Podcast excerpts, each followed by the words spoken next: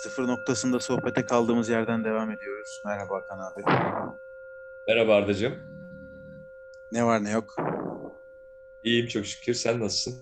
Ben de gayet iyiyim abi. Herkese iyilik, güzellik ve bu ferahlık halinin devamını diliyorum. Şimdi... Kapanırken bela okuyacak mı gene? Anlamadım abi. Kapanırken bela okuyacak mı? Yani şimdi giriş böyle.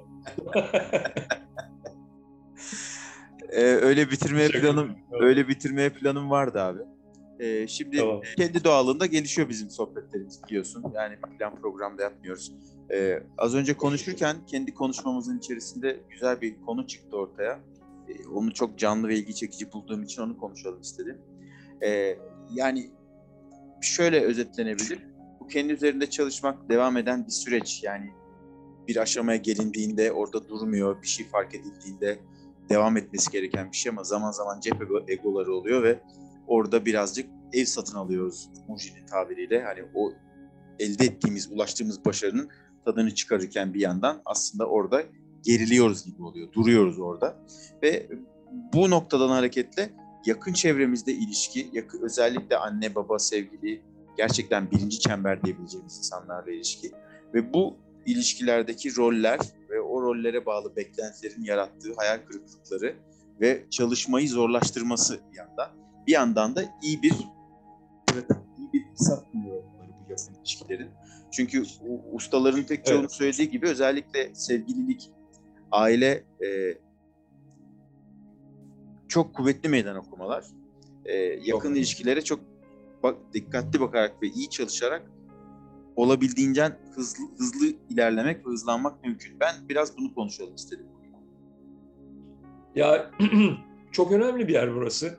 Özellikle kendi üzerinde çalışırken yani çevrendeki yakın insanlar, yani namı diğer çok sevdiklerin, yani onlar da seni çok sevdiğini düşünüyorlar. Sen de işte anam, öyle babam, varsayıyoruz. Öyle söylüyorlar da hani yerinde yapıyorlar bir şeyler de. Burada maalesef hallerimiz gün içinde değiştikçe ve o halleri de evimize götürdüğümüzde, beraber yaşadığımız anne babamız ya da eşimiz, sevgilimiz ya da her neyse partnerimiz günün faturasını biraz ona kesiyoruz. Şimdi güncelimiz böyle ilerliyor. Çok sevdiğimiz, söylediğimiz insanlara naz yapıyoruz, kapris yapıyoruz, yanlış anlıyoruz, çatışıyoruz, kavga ediyoruz. Bu çok acı bir şey öncelikle. Yani bu ben yaşam koçluğu yaptığımda en çok sık rastladığım sorunlardan biriydi. Yani baştaki biriydi, aileydi yani. İnsanlar hep ailevi sorunlarla geliyorlardı. Anne babası veya eşi veya yakın akrabalar. Çok şaşırıyordum. Sonradan anladım yani bu ellerinde değil tabii insanların. Burada birazcık üzerinde durmamız gereken şey zihin yapımızla baş etmeye çalışıyoruz ya, anlamaya çalışıyoruz ya. Kavramlardan oluşuyor çok içinde, zihnin içinde. Kavramlar ve kalıplar bizim hayatımızdaki iletişimimizi ve ilişkimizi etkiliyor, algımızı etkiliyor neticede. Anne, baba, kardeş, yani bu ilk üç kavram çok dolu kavramlar. Dolu çünkü yaşantımızda varlar yani. Ananı sütüne emmiş, keza babanı görmüşsün, sıcaklığını, abin, ablan her neyse o da sana yakın davranmış. Yani senin yakınlık hissettiğin insanlar en başta fiziki karşılığı var yani, yaşanmışlığı var. Bunlar baştan beri varlar, yani hep varlar ve çok önemli figürler olarak olmaya devam ediyor. Evet, bak bu insan psikolojisini araştıran insanların mesela gördüğü nokta 0-4 aylıkken bebek kendini her şeyle bir hissediyor. Yani doğası gereği böyle. Kelimesi yok ya, kişiliği yok ya. 4-16 ay arasında da annesiyle bir ve diğerleri var. 16 aydan sonra artık annesini de tanımlıyor. Yani 2 seneye yakın neredeyse babasını ve kardeşlerini de annesi kadar çok görüyor, tamam mı? Temelinde var ve onlar tarafından seviliyor. Şimdi çocuk sevildiğini de anlıyor, reddedildiğini de anlıyor. Yani bu varlıksal olarak anlıyoruz, akıl olarak değil.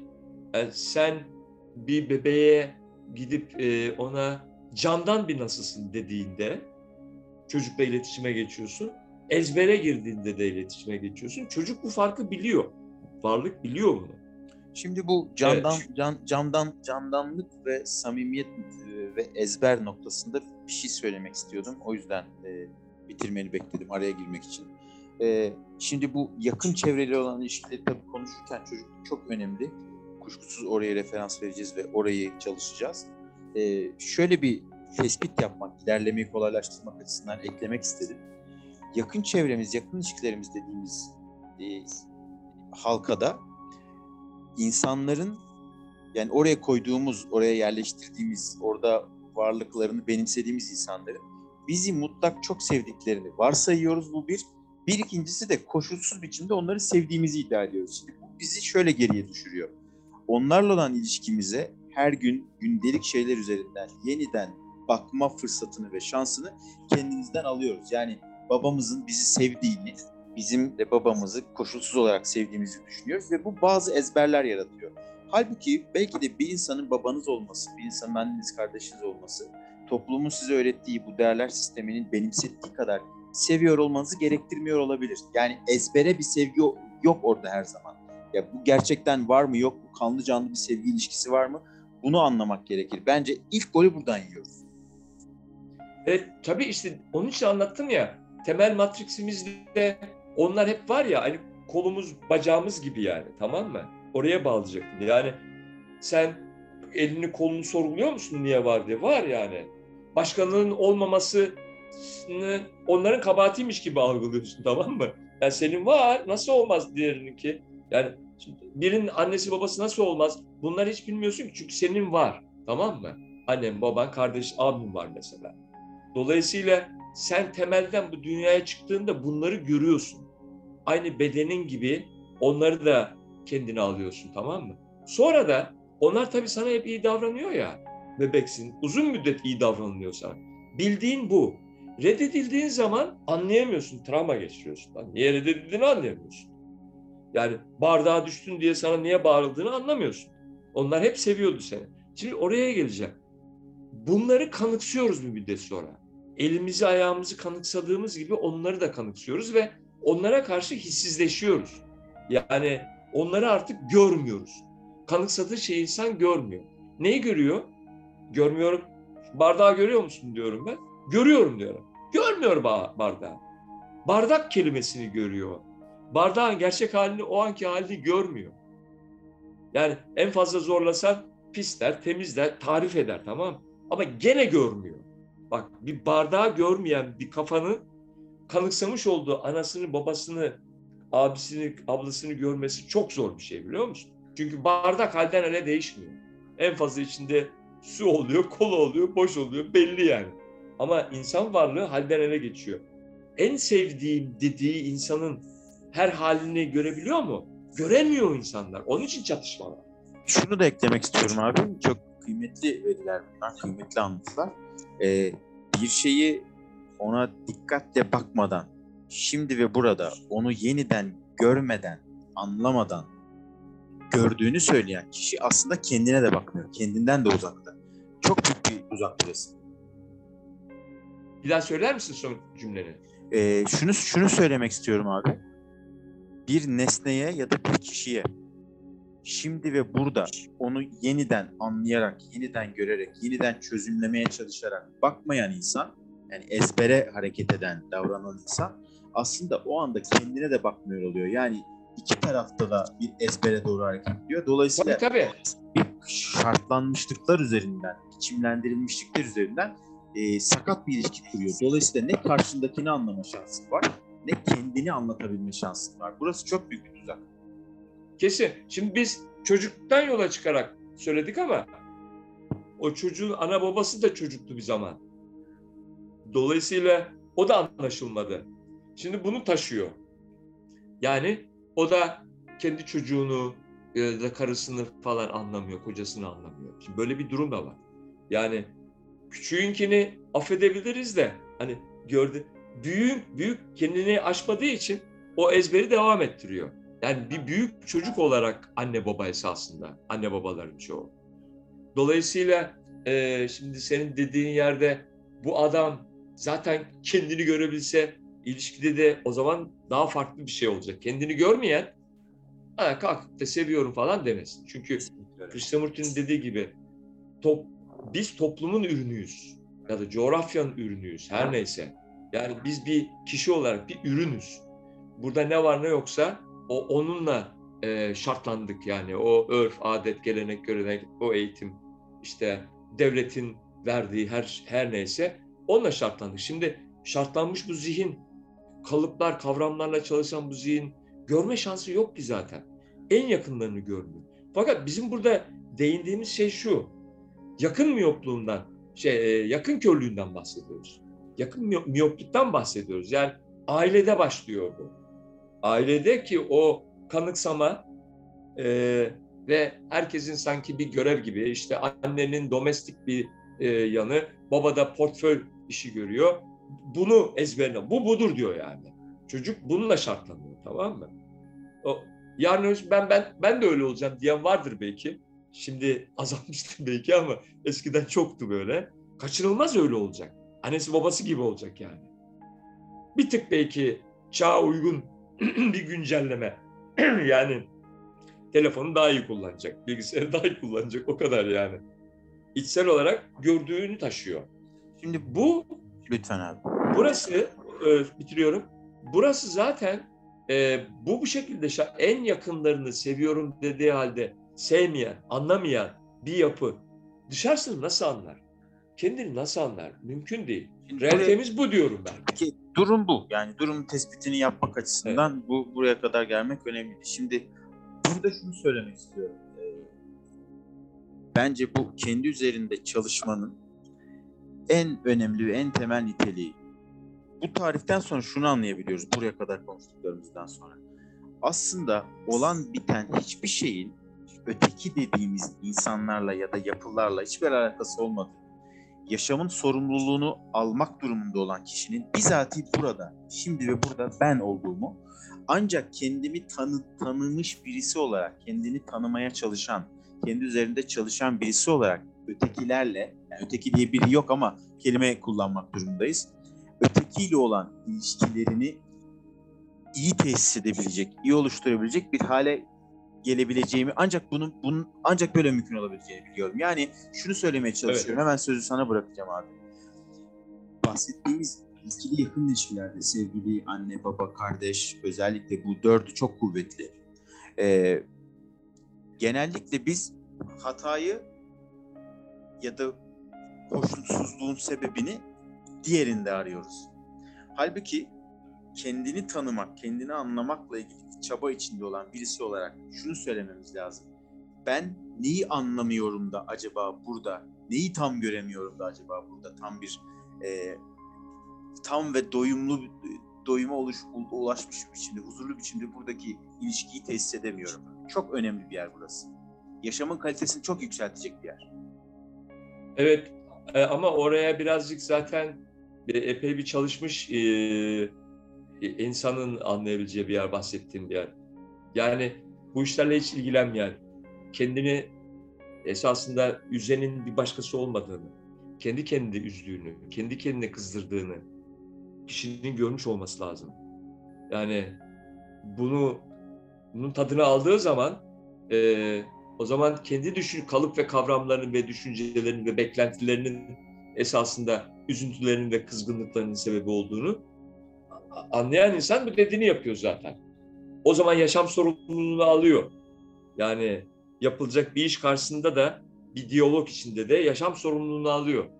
Yani hızlanıyorsa, kendini görebiliyorsa, karşı tarafın hallerini anlayabileceği hale geliyorsa o zaman o diyalog içinde karşı tarafın anlamadığını görüyor mesela. Bir tık ileride anlayamayacağını da görüyor. O zaman diyalog gereksiz bir tartışma olarak sürmüyor. Diyalog bitebiliyor mesela. Karşı tarafa hak veriyor ya da ne bileyim. Başka türlü bir boyut aramaya çalışıyor. Bak ne oluyor? Çözümcü, yaratıcı bir şeye giriyor. Ne üzerinden? Hem kendini görme hem karşı tarafı görme, anlama üzerinden. Şimdi buraya bahsediyoruz değil mi? Bunu yapmayan insanın çözüm ya da cevap verme şansı yok. Etkilenip tepki verecek. Şimdi insanlar hangisini tercih edecek? Şimdi bu konuşmaları dinleyen insanlar mesela şu an.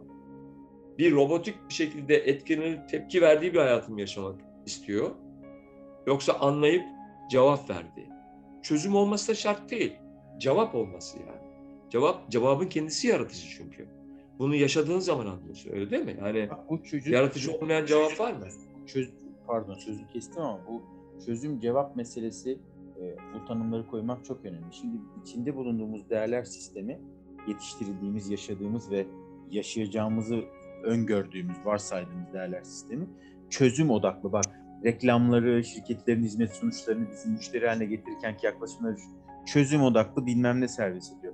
Çözüm şartlanıyorsun. Peki şartlanıyorsun ve öyle olunca ama iyi ama kötü durumdan çıkmak için, yani sorunlu durumdan çıkmak için, sorun olarak tarif ettiğin halden çıkmak için bir çözüm koyman gerekir. Halbuki biz diyoruz ki burada, yani biz hocalar, gurular, biz de onların devamı olarak bu sohbeti paylaşan birileri olarak yaratıcı bir cevap vermek mümkün duruma. Ama ille de bu cevabın bir çözüm olması gerekmiyor. Yani yaratıcı cevap bazen susmak da olabilir söylediğim gibi. Hatta çoğu zaman hep ısrarla söylüyoruz ya, olanı olduğu gibi kabul etmiyor. Anlamıyor işte, bitti. Bu kadar. Evet. Şimdi burada sanki şöyle bir şey oluyor. Bir tahtıravalide baştan teori ve pratikte ikiniz beraber oturdunuz tahtıravalliye. Ayaklarınız yerde. Bir müddet sonra sen olayın içinde olayı anladıkça yükseliyorsun. Daha yukarıdan bakıyorsun. Öbürü de aşağı iniyor. Aşağıdan kavga etmeye çalışıyor şimdi. Şimdi bu durumu bu şekilde gördüğün anda hala ısrar ediyor musun yani? İşte takıldı kaldı aşağıda yani. O kadar yükseldiğin zaman, yani zihnin açıldığında, olayı anladığında kendini ve karşısını, o zaman aşağı inmek istiyorsan hafifçe bir şey buluyorsun yani. Tahtravalden iniyorsun yani. Yani o git gel in çıka girmiyorsun. Öyle in çık yapmak istemiyorsun. Aklıma bu metafor geldi. Yani bunu yapan kim? Ben bunu soracağım. Yani yaratıcı cevabı veren kim? Çünkü kişi olarak biz çatışma içine giriyoruz. Bizim kendimizin kişiliğinin çok da efektif olmadığını, faydalı olmadığını da görüyoruz biz içimize baktığımızda. Çünkü eskiden, geçmişten, bilinenden konuşuyoruz. Onu fark ediyoruz. Bunu fark ettiğimizde, durduğumuzda karşı tarafında eskiden, bilinenden, kendi hayatından konuştuğunu gördüğümüzde, bunun bir anlaşma sağlamadığımızı gördüğümüzde, bu gören ne? Bak bunu artık kendi geçmişte çalışan zihnimiz görmüyor. Biz demek ki bunun dışına çıkmışız ki bunu görüyoruz. Bu kim? Bu ne? Değil mi? Bizim ara sıra konuşmalarda değindiğimiz yer. Yani hani bir elle tutulur bir şey olsun. Evet. Çok açık. Burada o hale geldiği zaman bir şey görüyor ki, bir şey anlıyor ki, farklı bir cevap veriyor. Tepki vermediği açık. Tepki değil bu. Bilinenden yapmıyor bunu. Yeni bir şey çıkıyor. Yani ben hani yeni hakkında konuşmak istiyordum ya belki. O günün şeyi işte bu. O konuşmanın temeli bu. Yeni açığa çıkıyor. Bu kişiliğin hareketi değil. Çok açık gözüküyor burada. O zaman şöyle abi. Belki bir sonraki epizodda buna bağlı olarak yeni meselesini konuşuruz. Belki küçük bir egzersiz ya da kendi üzerinde çalışma pratiği tavsiyesi olarak şunu sorabiliriz. Yani sen aslında soruyu gayet net sordun. Bu ikili ilişkilere bağlayarak ilerleyelim. Bu ikili ilişkiler içerisinde oradaki yaratıcılığı ortaya çıkaran ya da o yaratıcılığın ortaya çıkmasına vesile olan şey, o sürekli insanları, durumları, nesneleri sürekli yeni kılan şey ne? Yani aslında biz neyiz? Çünkü o kişilik olmadığımız, o kişi olmadığımız... Cevabını veriyorsun abi şimdi. Çok tüyo verme. Çok açık. Yo, biraz kolaylaştırıcı olmakta fayda var. Çünkü biz şimdi buralara gelene kadar, yani amiyane tabirle anamızdan emdiğimiz burnumuzdan geldi. Belki birbirimize kolaylaştırıcı olmanın belli açılardan faydası olur. Tabii. Bu bölümün sohbetini burada bitirelim istersen abi. Varsa tamam. Söylemek isteyeceğim bir şeyler. Yeni zamanlarda yeni hakkında konuşmak için konuşana kadar iyi günler diliyorum. Ve sonrasında da. Eyvallah. Ben de artık bir klasik olduğu üzere her zaman mesajımı da bitireyim. Dilerim Allah tez zamanda belanızı verir arkadaşlar. Eyvallah.